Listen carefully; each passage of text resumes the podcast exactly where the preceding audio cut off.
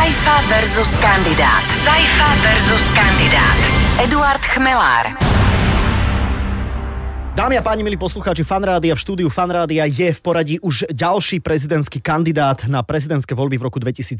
Uh, privítajme pána Eduarda Chmelára. Dobrý deň. Dobrý deň, ďakujem za pozvanie. Ďakujem veľmi pekne, že ste si našli čas. Určite máte kopec iných povinností teraz, ale pre Fanrádio si treba nájsť čas, pretože poslucháči Fanrádia sú voliči.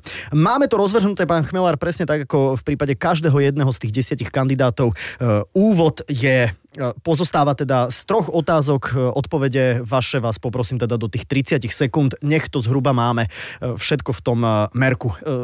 Spolieham sa na vás. Budem sa snažiť. Dobre, hneď ideme na to. Prvá otázka pre vás. Stopky sú nastavené. Tak to vynulujem. Dobre. Prvá otázka pre vás, pán Chmelár. Čo urobíte ako prvé, keď nastúpite do úradu?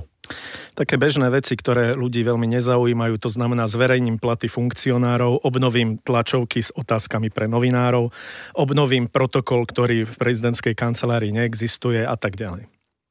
Ďakujem veľmi pekne za odpoveď, šetríte čas. Aké cudzie jazyky ovládate? To je druhá otázka. A na akej úrovni? Aktiv, aktívne angličtinu, španielčinu, ruštinu, tými jazykmi hovorím aj na medzinárodných konferenciách. Pasívne nemčinu, Niečo sa na mňa nalepilo z maďarčiny za tých 20 rokov v Galante, polštinu, chorvačtinu. Uh-huh. A čo nové by ste sa chceli naučiť? Toto je možno taká trošku všeobecnejšia otázka, ale môže sa to týkať aj vášho samotného prezidentovania, ale môže sa to týkať aj Eda Chmelára ako človeka? No veď práve, e, ja sa učím celý život a chcem sa naučiť strašne veľa vecí, pretože ma zaujíma, hadám všetko okrem strojnických tabuliek. Chcel by som sa naučiť možno lepšie strihať videá, lebo v tomto mám také humanitné vzdelanie. Chcel by som sa uh, nauč- naučiť uh, lepšie skákať na koni. Chcel by som sa naučiť uh, možno tie finty, ktoré uh, na mňa používal pán Karpov, teda lepšie naučiť hrať šach a mnoho iných vecí. A chcel by som sa naučiť poslať niekoho do keľu tak, aby sa tam tešil. A ešte dokonca aj slušne. Tak. Ďakujem veľmi pekne. Toto boli tri povinné otázky, ktoré dostáva každý jeden prezidentský kandidát e, u nás. A teraz poďme trošku na taký možno menej e, formálny e, rozhovor. Priznám sa, že vaše priezvisko znie trošku ako profesia. Hej, chmelár. Vy viete niečo o svojich predkoch? Že odkiaľ vy ste? Viem veľmi veľa o svojich predkoch, pretože mám pomerne slušne urobený rodokmeň. Ak sa pýtate na toto meno, tak všetci chmelárovci pochádzajú z Južnej Moravy. Po bitke na Bielej hore sa stiahovali ako exulanti. Po e, matkinej strane mám ešte zaujímavejší rodokmeň, pretože medzi mojimi predkami bol člen Janošikovej družiny, ktorého väznili na Filakovskom hrade a, a ušiel odtiaľ. Sú tam aj nejakí šlachtickí predkovia a sú tam predkovia, ktorí zakladali slovenské dediny na Dolnej zemi, teda, teda v Maďarsku. Čiže, čiže mám to pomerne dobre zmapované. Mm-hmm. Takže v rodokmeni máte zbojníka. Nemám zbojníka, ale aj šlachtica, čiže Aha. hovorím, že mám to poistené na všetky strany. Aha, dobre, lebo keď má niekto akože zbojníctvo v génoch, tak to môže byť nebezpečné. Rebelstvo mám určite v génoch. Rebelstvo ale môže byť vítané. Vy by ste sám seba považovali za, uh, za rusofila? No, vôbec nie. Ja to stále zdôrazňujem, že e, som proeurópsky založený človek, ale musíme si konečne uvedomiť, že Európa by mala dospieť a Európa mala, má a bude mať odlišné záujmy tak od tých amerických, ako aj od ruských. Tí, ktorí mi nadávajú do rusofilov, sú obyčajne proamerickí, ale Európa, čoraz častejšie sa to ukazuje, má čoraz odlišnejšie pohľady na, svet a záujmy ako Spojené štáty. Je možné, že Rusko bude zasahovať aj do prezidentských volieb na Slovensku? Ja si myslím, že každý, každá veľmoc zasahuje do volieb. Američania zasahovali do volieb na polovici Zemegule. Dôležité e, je skôr vedieť, vychádzať s tými záujmami s tými veľmocami tak, aby to bolo v prospech našich záujmov. Mm-hmm. To, to, je, to, to pochrapkáva ten pes? Hej, hej. Mali buď ticho. no, a e, taký malý štát, ako je Slovensko, musí dbať predovšetkým na dodržiavanie medzinárodného práva. Mm, to je asi dôležité. Teraz otázka, ktorú sa podľa mňa aj štandardný žurnalista, novinár spýta v akejkoľvek prezidentskej debate. Vymenovali by ste Fica za ústavného sudcu?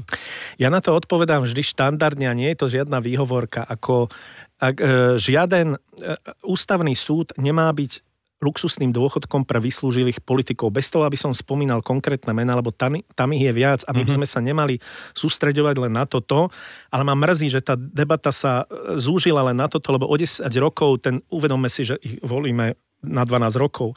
O 10 rokov bude ústavný súd riešiť úplne iné otázky. Bude riešiť otázky týkajúce sa genovej manipulácie, dôstojnosti človeka, veci súvisiace s technologickým rozvojom a my sa tomuto vôbec nevenujeme. Mm-hmm. Takže jednoducho, ja to považujem za dosť primitívne, ale hádam ste z mojej otázky jasne pochopili, aký je môj postoj k Robertovi Ficovi a mm-hmm. jeho kandidatúre. A ešte aj z vašej odpovede dokonca.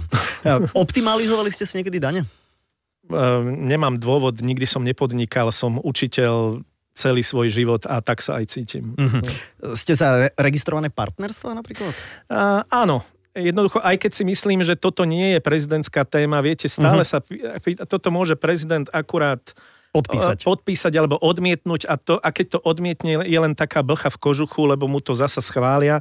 Čiže aj z toho dôvodu som jednak za posilnenie práva veta prezidenta a jednak uh, si myslím, že by sme sa mali venovať podstatným otázkam. Ako viete, v stave, keď je na Slovensku podľa OECD ohrozených 70% pl- uh, pracovných miest, alebo keď rokujeme o bilaterálnej vojenskej spolupráci s USA, ktoré viedli v tých krajinách, kde to ponúkli k vojenským základňam a prítomnosti amerických vojakov, tak by sme sa naozaj mali venovať podstatným veciam. Toto sú pre mňa hodnotové otázky, na ktoré vám rád odpoviem, ale nie sú, nie sú e, v centre výkonu mm-hmm. prezidentských právomocí. Ako si vy predstavujete svojho voliča? Lebo napríklad poslucháč fanrádia je Katka Strenčína a má zhruba 34 rokov. Ako si predstavujete vášho voliča? Uh, moje predstavy sú naozaj bujare, ale budem sa držať čísel a, a toho, čo ukázali prieskumy, ktoré si zaplatili iní a to, že e, môj dominantný volič je bezpartajný volič. Uh-huh. A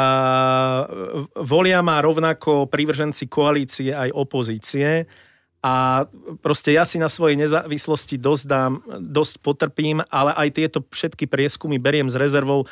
Prieskumy nikdy nedopadli, respektíve voľby nikdy nedopadli podľa prieskumov. Keby to tak bolo, tak dnes je prezidentom Robert Fico a premiérom Radoslav Prochaska. Uh-huh.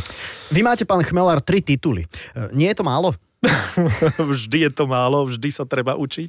Ale viete, popravde tie tituly mi trošku lezú na nervy, lebo u nás sa udelujú doživotne ako baróni a podľa toho to školstvo aj vyzerá, je v, ne, je v ňom málo motivácie.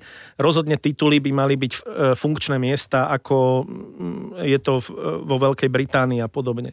Tie prieskumy e, číselne hovoria, vy ste naznačili, že prieskumy je jedna vec, e, samotné voľby potom môžu dopadnúť inak. Kto vám je, a toto je taká otázka, ktorú kladiem každému jednému, že kto vám z tých iných kandidátov na prezidenta je aspoň povedzte, že sympatický, že, že s kým súzvučíte a nemôžete povedať sám seba napriek tomu, že by ste mohli mať rozdvojenú osobnosť. No povedzme si na rovinu, že Zuzana Čaputová je určite krajšia ako my dvaja, hej?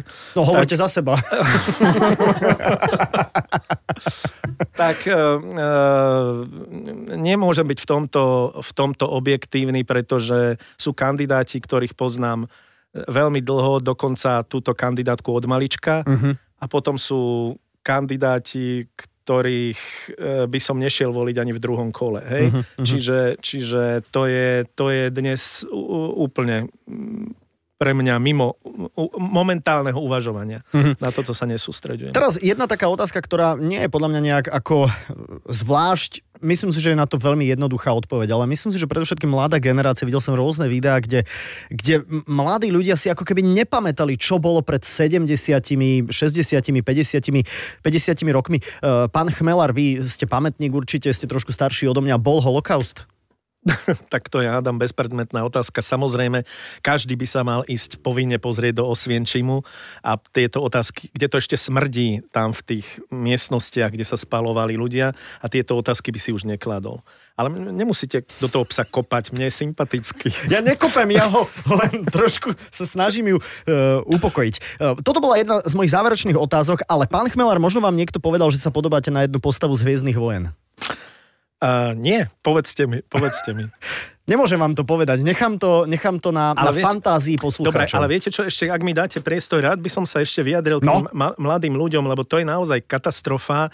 Ak nielen v týchto znalostiach, ale, ale zoberte si podľa tých prieskumov, čo robia e, mladí ľudia, pozerajú maximálne 30-sekundové videjka, a čítajú zomri a mladí ľudia do 25 rokov by volili Kotlebu. To sú tak nesúrodé veci, že, že naozaj by sme sa mali obávať, pretože ak sú voľby o vypražaných rezňoch, o žehlení šiat a o útokoch na prvú signálnu sústavu, tak veľmi ťažko sa do verejnosti dávajú nejaké hĺbšie hodnotové posolstva a, tá, a, a ohrozuje to samotnú demokraciu. Hovorím to každému jednomu kandidátovi, ktorý bol tu so mnou na rozhovor.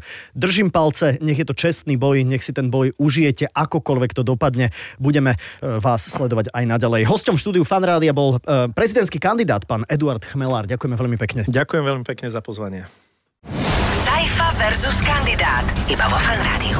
Predvolebná diskusia Saifa versus kandidát je vysielaná v rámci predvolebnej kampane a obsahovala stanoviská a názory kandidátov na prezidenta Slovenskej republiky, ktoré nemožno spájať so stanoviskami Fan Rádia.